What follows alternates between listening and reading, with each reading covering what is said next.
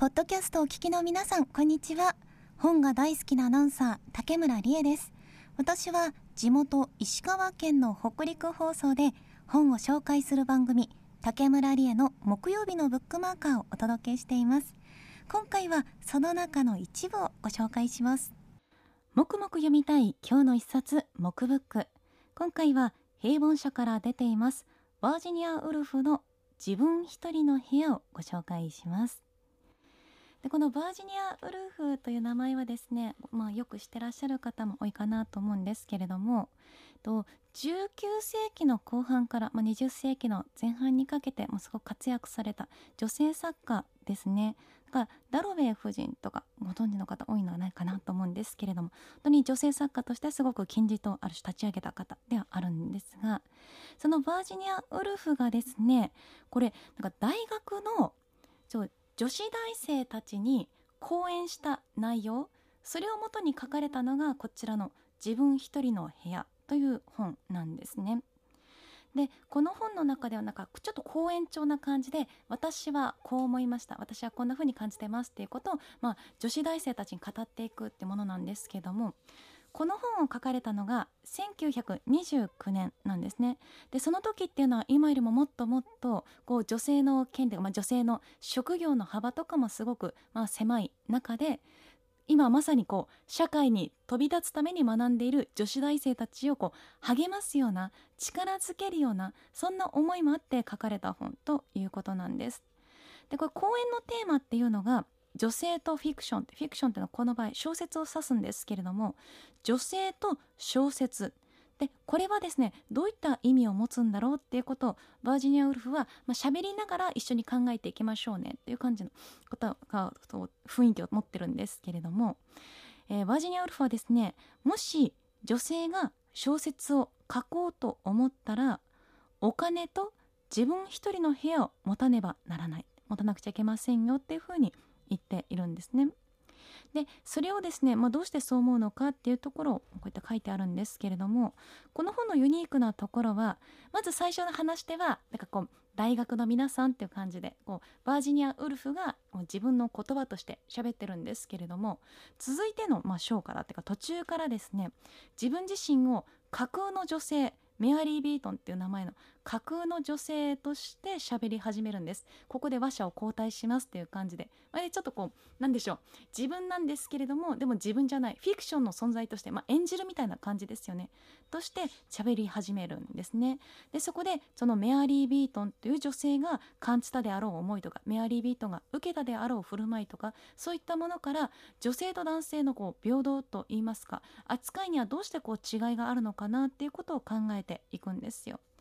でこの「自分一人の部屋」っていう本はですね実は最近すごくいろんなところでピックアップされてるんですけれどもそれなぜかというと今の文学界ではフェミニズム文学っていうものが、まあ、この23年ぐらい前からすごくピックアップされてまして社会における女性の役割とか、まあ、女性の権利とか女性の可能性とかそういったものをですね改めて考え直してみようっていう風潮が、まあ、文学の世界だけでもないんですけれども、まあ、すごく立ち現れていてそんな中でこのバージニア・ウルフは女性とその小説っていうテーマで女性が創作をする時に必要なものは何なのかってことをすごく考えた一冊として、まあ、いろんな人の胸を今まさにねもう打ってると言いますか改めて評価されてる作品なんですね。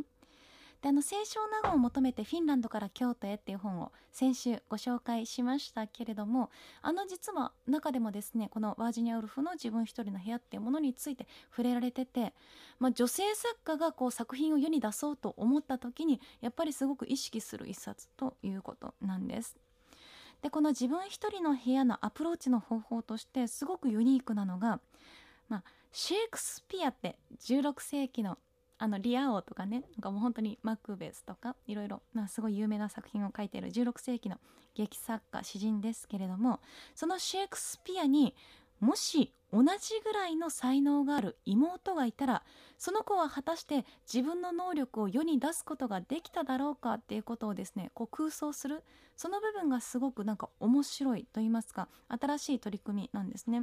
でもし本当にシェイクスピアに妹がいて彼女にいくら才能があったとしてもシェイクスピアぐらいの才能があったとしてもおそらくその妹は学校にも通わせてもらえないだろうし、まあ、家事は押し付けられただろうし強制的に婚約させられてでそれが嫌だ自分には才能があるんだと信じてロンドンに例えば逃げ出したとしてもそこで自分自身の才能を認めてもらうことができずに望まない、まあ、妊娠をしてで死んでしまうんじゃないかっていうことをですね、まあ、空想するわけなんですよ。だからまあ16世紀のねヨーロッパって言ったらやっぱり女性の権利っていうものがやっぱり今とは考えられないぐらいのものだったんだろうなっていうふうに思うんですけれどもやっぱりどんな、まあ、男性に問わず男性ではなく女性ではなくどんな人間にもやっぱり自分自身の才能っていうものを開花させることはできるはずなのに社会がそれを阻んじゃうっていうのはどういうことなのかなってことバージニア・ウルフはですねいろいろシミュレーションしながら語っていったりまたこの物語の中でこれまでのま時代の有名な女性作家たちですねそれがまどういった状況であったのかっていうことを考えたりしているんです。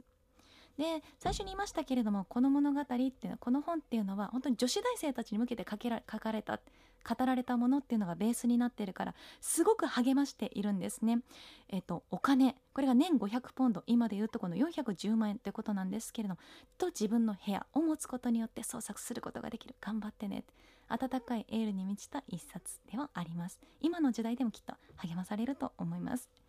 さあ今日ご紹介したのはワジニアウルフ。自分一人の部屋でした。いかがでしたか？北陸放送では毎週木曜日の夕方6時30分から6時45分の15分間で木曜日のブックマーカーを放送しています。完全版はラジコでも聞くことができるので興味のある方はぜひ番組に参加してください。番組へのメールアドレスは book.mro.co.jp book.mro.co.jp mro.co.jp またツイッターもやっています。アカウントは夜パラ YORUPARA 夜パラ。ハッシュタグはシャープ木曜日のブックマーカー。シャープ木曜日漢字のひらがなブックマーカーカタカナでお待ちしています。本が大好きなアナウンサー竹村理恵でした。